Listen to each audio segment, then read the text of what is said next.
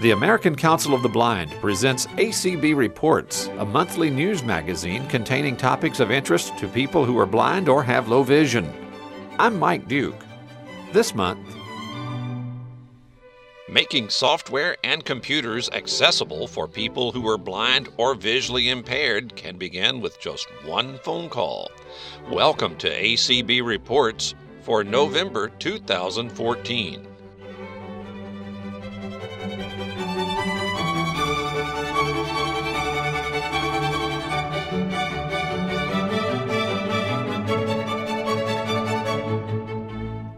The American Council of the Blind is famous for collaborating with business and industry to work toward improving the daily lives of people who are blind or visually impaired.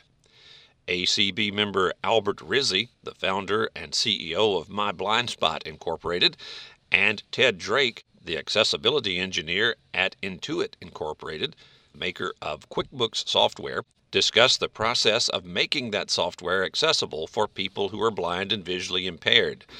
As Albert explains, it began with one phone call. It was uh, two short years ago that I was sitting out there, and now I'm standing up here. It's a little overwhelming. What My Blind Spot has achieved could not have been realized without my having joined this family, this powerful group of advocates who fight tirelessly and dedicatedly for equal access to all things great and small. So the first thank you I want to extend is to you, my family, my fellow blind peers, my leaders, my inspiration. Thank you. Second, what we've accomplished through a simple dialogue, a simple phone call made to an open and receptive individual on the other end of a phone, Laurie Samuels from Intuit, is why we are here today to talk about the accessibility and usability that was built back into a twenty-year program that was custom-developed, custom-built years ago, pre-A D A, pre-M S A, pre-Microsoft.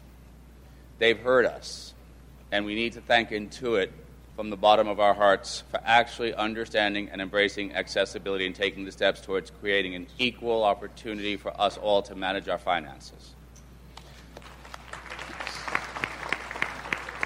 It's unfortunate, though, I have a plaque here to bestow to Laurie Samuels. She's not able to be here with us today, but we have our point person from Intuit, Ted Drake from Intuit.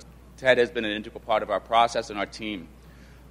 One of the things I've learned after joining the A C B and from a very fantastic presence in my life who was one of the inspirations and driving forces behind what we did with Intuit, Dixie Sanderson. We told Dixie's story to Intuit about how any number of people across the world could join this fantastic collection of people through no choice of their own and ostensibly lose access to just about everything. Given where they came from, it feels like everything.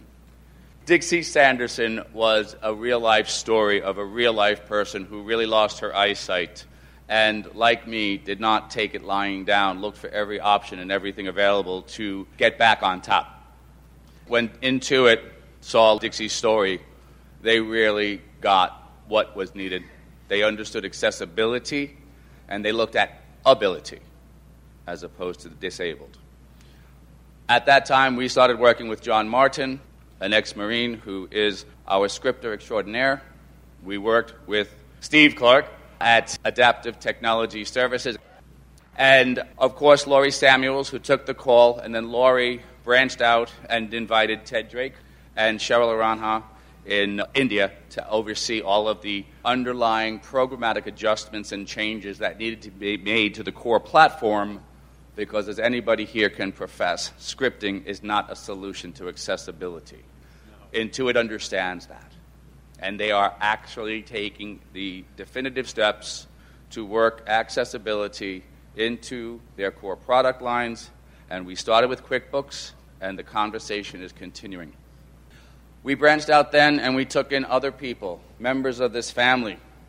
Caitlin Lynch, now married Manjillo, She heads up our newsletters and our social media work. Gabriel Havardi is helping us with fundraising. Kathleen Cochran, an old friend of mine who's been with me since we started My Blind Spot. And the recent addition to the family, Vita Zavoli and Richard Kelly. They deserve that because they took twenty years' worth of source documentation, Richard and Vita together, and they created a user's guide and a set of virtual lessons that incorporate all the keystrokes and all the commands that were built into the first phase of what we've done with QuickBooks. There's still work to be done. There are still areas that have some nagging issues. We've scheduled that for twenty fifteen, and Ted is going to share with you some thoughts and ideas that Intuit has about accessibility and where they're going next. We are selling QuickBooks, including scripts for JAWS. Nothing will be extra. We're not going to bilk and overcharge our community. We get that done to us enough. And we've also got N V D A on board. If you like N V D A, you have a link to get that going. And uh, through no fault of their own, and it's all been great, all of the changes and adaptations that G W Micro has gone through and is now housed with A I Squared. We lost some traction, but you'll be looking at WindowEyes as an option because one of the things that My Blind Spot believes committedly is access to the right tools promotes ability and restores infinite possibilities. We want you to have infinite possibility and infinite choices in everything we bring to you. And I'm going to introduce Ted Drake, the uh, accessibility engineer across all platforms and product lines from Intuit.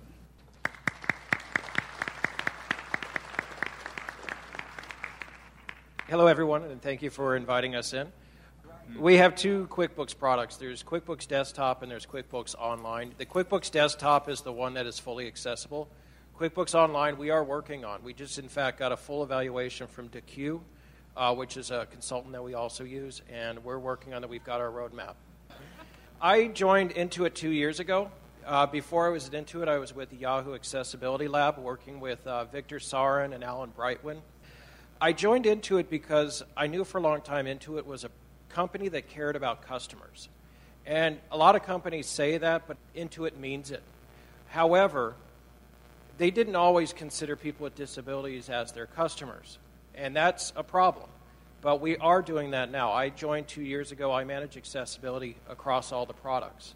We have worked with My Blind Spot. We've worked with many different uh, users. We've done user studies. We are trying to integrate people into all of our beta testing. I do evaluations every day. I work with all the teams. I just want you to know that accessibility is a journey, and we are well on our journey to making our products accessible. We already have plenty of them that work really nicely, especially our mobile apps. This project that we did with uh, My Blind Spot has been truly amazing. We went from a product that nobody thought could ever be fixed because literally the core of it was twenty years old and had not been touched in fifteen years. And we're basically going into the product people and saying, we want you to tear apart that code that works fine for millions of users, and we want to fundamentally change it so that we can make it accessible. Now, most companies would think about that, and they'd say, there's no way that we're going to cause that many possible changes. Uh, who knows what would happen when you go back and find bugs for years and years and years. But the leadership of QuickBooks, to their credit, they saw what Albert and what Dixie were dealing with, and they said, this is a no trade-off. We're going to make QuickBooks Desktop accessible. It's been a really great project, and we're going forward with next year to fix what was left out from uh, QuickBooks fourteen. Earlier you mentioned collaboration. One of the nice things about Intuit is we sit in Silicon Valley right next to LinkedIn and Yahoo and Workforce and PayPal.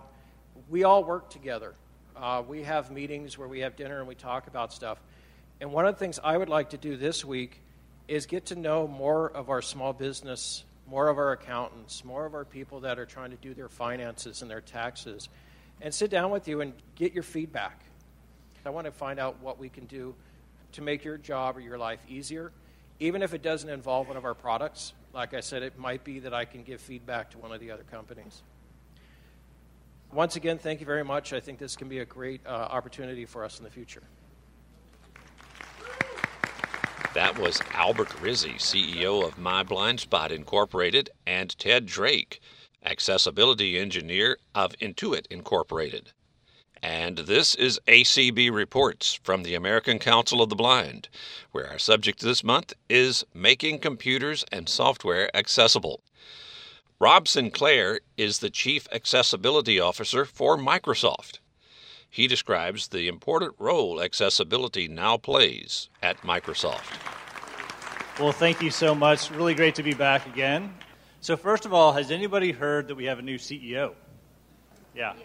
So this is something we're really excited about uh, because Satya Nadella is not only somebody who um, has a great strategy for the company, but also cares deeply about accessibility. So um, we've had a lot of great conversations about what that means for Microsoft and for all of our customers. And I think one of the things I'm most excited to say is that the way he thinks about it is he's talking publicly about three things. He's talking a lot about mobile, he's talking about cloud technologies, and he's talking about people-centric technologies. And that's really where, I think, for us, accessibility directly aligns with where the company is heading. So it's just an exciting time for us at the company. A lot of different changes happening around not only what we're doing, but how we're doing it. So really happy to say that accessibility is a core part of the way he's thinking about that. As we talk about that, there's a couple of things we've done in the last six to eight months, which I think start to illustrate the way we're thinking differently about accessibility. Uh, first is we're thinking about the economics of accessibility. Has anybody heard about the G W Micro partnership with Office? Yeah. So that was directly in response to the feedback we've heard about the desire for having commercial quality established screen readers at a different price point. So really excited about the opportunity there that Office took to work with them. And now, of course, they're part of A I Squared, so it is working even stronger. Now, that doesn't mean we're not continuing to work with our other AT vendor partners. We absolutely are. We believe Freedom and Dolphin and N V D A and all these other screen reader companies are doing fantastic work. And so this is not a sign that we're backing away from anyone else. It's that we're working with everyone to think about how do we change the economics of screen reading solutions. At the same time, we are investing heavily in our own, in Windows Narrator. How many people here have used Narrator? All right. That's good. So there are some really great advancements in Narrator that have been coming over the last year. Um, in Windows eight point one, for example, we're supporting sixteen languages now. We are adding better and better support for the web, for rich documents and content, whether that's uh, for school or at work. So a lot of great work happening there in the Windows team. And one of the things that's interesting about how we're thinking differently is we've also brought together our engineering teams that used to be separate between the phone, the Windows team, the I E team, the Xbox team. They're all now one core accessibility team at the company. And why that's important is what we're going for is for you as a consumer to have one seamless experience across your Microsoft solutions. And so one of the things I wanted to do today real quickly is let one of our new investments speak for itself. Starting Narrator. Now that is on our Windows Phone. And this isn't a four hundred dollars device. This is a sixty dollars Nokia phone that I'm running Narrator, our new screen reader, on. We've now got it on the desktop, the phone, so this is working across our other platforms. And Brett Humphrey is here today from our Windows Start window, start page. Accessibility team and is so anxious to speak, you know. Quick launch, section. People D Net Sinclair, five of thirty-one... Messaging, two of thirty-one double tap to activate, triple tap to select. Hotmail twelve, items Napoleon Hill Foundation ever fantasize about being a published author. People Bill Sinclair, thirty-one of thirty-one double tap to activate. People Richard McHenry, eight of thirty-one double tap to activate, triple tap to select. The reason I did that is I just wanted you to hear that it's not only working, but we actually are really proud of the voices we have, and we've got good performance, and it actually allows you to navigate that new modern experience that we have, which is very easy to navigate. Um, it's also great for low vision, for low dexterity, or limited dexterity. So we're really focusing a lot on the modern experiences that Microsoft is delivering and making sure those give great accessibility experiences. That's some of what we've been doing, but, you know, it's not all about the Narrator. It's also about the work we're doing in Office. How many people here are using an Apple product? That's the best applause the Microsoft guy got all day. So how about, how many people here are using Office? So we are really excited that you can now use your Office products on your Apple yes. devices. And that is what Satya means when he talks about mobile first. We are designing our solutions, and we're going after providing our world-class productivity solutions on whatever platform and device you're using as a consumer. That is a major shift for us and something we're really excited to be leveraging. So I'm glad to hear people are using Office. Uh, we love the product, and we're going to be investing much, much more there. How many people here use Xbox? Not a few people less, I guess, than Office. Well, so one thing you may not know is there's a companion application on your phone and on your tablet called Xbox Smart Glass, which allows you to search for music and videos, launch those on your Xbox, or you can use a lot of the new speech recognition commanding built in to do that searching via voice and to launch those. So it's something that has really been improved in the last few months with Xbox One. So if you haven't tried it yet, it might be something to give a shot. And beyond that, how many people are football fans? Any football yeah. fans? Yeah, there we go. Excellent. This year, for the first time ever, Microsoft did a national Super Bowl ad. We were super proud of the fact that Microsoft, in that first spot, chose to highlight the power of technology to transform people's lives. And they gave five or six different examples of how that can actually happen and how Microsoft plays a role with its partners in bringing those solutions to market. The reason I share that with you is that we're not just investing in technology. We're also trying to think deeply about how do we raise awareness about accessibility and the power of technology to really be of benefit. Because there are still so many people today that are amazed that somebody who's blind can use a computer.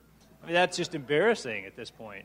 So this is one of the reasons we thought it was really important to use that platform to help the rest of the world kind of catch on and get a clue about accessibility and the power of technology. And if you didn't actually check out some of the vignettes that went behind those, there were more extensive storylines that really explained more about the person and their story and how that technology helped them. Also, how about the uh, Disability Answer Desk we launched? How many people have used that? It's a fantastic team. Most of those people were already in our support lines, and what they did is they chose the best support agents across the Microsoft support teams and asked them to join this Disability Answer Desk. They then trained them on A Ts if they weren't already using an accessibility technology. They know things about JAWS and WindowEyes and HAL and Supernova and Narrator. So if you have not used that service, I would really encourage you to do that. I'll give you the phone number now, and I will repeat it again at the end, but it's one eight hundred, nine three six, five nine zero zero. So if you call in and you have a problem with your AT, problem with the Microsoft product, they not only can help you, but they will actually know what you're talking about, which is a nice change, right? So really proud of the work that that team is doing, and we're getting fantastic reviews from customers. So the only thing I ask you is, if you have a problem, please use that resource because, as you know, the more it's used, the more we can invest in that space. It's a bit about our technology. It's a bit about how we're thinking differently. To build our narrator on the phone, one of the things we did differently this year was we had a usability study at C S U N. About ten people from the blind community, low vision community, they actually had a chance to use the phone extensively, use narrator, spend time with the engineering team, and then we walked away with a number of items. Not only did the team find that incredibly valuable, they've already made investments and started addressing some of those key issues. Um, they're going to be rolling out soon. So the narrator functionality you're going to hear Brett demonstrate this afternoon already begins to incorporate some of the feedback that your members provided. So thank you for that feedback on behalf of the Windows team, and please keep that coming on all of our products. We are going for the same narrator screen reading experience across our phone, tablets, P Cs, desktop, and web so that you will have a consistent experience across any Microsoft solution. And related to that is how many people here have spent the time configuring a new device? You get it set up just the way you want it, and then you go buy a new one, and you have to completely start over. Anyone? Yeah, that's right. That's right. Well, so one of the ways we're trying to really ease that is in Windows, the new modern interface, we have our Microsoft account that you can configure, and you can connect multiple accounts into it. You can tell it what kind of color contrast settings, what kind of A Ts you like to use, along with things like configuring email accounts and installing apps. What it does is it remembers that. So next time you get a new Windows device, it really streamlines that process and will set up a lot of that for you automatically. So if you know that you need your screen reader to launch automatically, when you set that new device up, it will understand that and start launching that screen reader for you or your magnifier. So it's one step forward down that path of making it so you don't have to continue reteaching every device what you need and want. And where this is all really going is as we think about, I used the phrase people-centric earlier. So let me take a moment just to explain what we mean. Philosophically, what we were really saying is that it's about time that people stopped having to teach technology and adapt themselves to every piece of technology they encounter. We believe technology should become smart enough to actually start adapting to us as humans. Does anybody think that would be interesting or valuable? Yeah, I mean, science fiction has been talking about artificial intelligence for years. Well, let's start getting some of that artificial intelligence going. As a company, we're investing deeply in machine learning, deeply in thinking about how do you start to create technologies that are smart enough to adapt to the person. For example, I was at a national park recently. The guy next to me, who I didn't know, was trying to read a smartphone out in the bright sunlight. And he couldn't see the display. And he's, you know, trying to shade it with his hands and, you know, leaning over into the shade, and it's just not working. I wanted so badly to say, you know, if only you had a screen reader. For us photon-dependent people, you know, that really creates a problem. So it's this great moment where you think, you know, why doesn't everyone get to benefit from assistive technology? And why doesn't a person who needs assistive technology have that available wherever they need it? So we're really focusing on creating technologies that can adapt to the person. So that's a lot about your personal preferences and needs. Second is that it can be smart enough to understand the situation that you're in. So if you're in a really noisy environment, it shouldn't be trying to convey things to you via audio unless you have a headset in. Or if you're outside on a bright sunny day and you do depend upon that screen, it shouldn't expect you to be able to see the screen when you can't see it. And the reason it's interesting for us is we believe that's where accessibility starts to benefit and intersect with other mainstream scenarios for people who don't have a disability. And why that's interesting is if we can get everyone excited about accessibility features, then the companies around the world and the people authoring content will start to really understand why this is valuable for everyone. So it's just one way of amplifying the benefit and the value of accessibility. And third, and perhaps most important, is as a person using a technology device, I would like to be able to choose when I speak to it, or when I gesture, or when I use a keyboard, et cetera, or when it speaks to me, or when it shows me something on the screen, or when it vibrates and uses, you know, some sort of tactile feedback. So that's about personal choice and adaptability and being able to interact in multiple ways. So if I use Connect to issue, you know, a command, say launch Netflix, play um, whatever the new thing is, you know, Breaking Bad or whatever it's called. That's great because I'm using speech. Well, that's fantastic if I can speak clearly. But at the same time, I wouldn't want to be forced to use air gestures to enter in an email address because it just doesn't make sense. So it's about that third piece about personalization is about giving us as human beings the ability to choose how we interact with our technologies. So the first is personalizing it. The second is being aware of what situation we're in. And the third is about user choice of input. And so that's how we think about people-centric experiences. So for us, that is where accessibility is core to accessible design.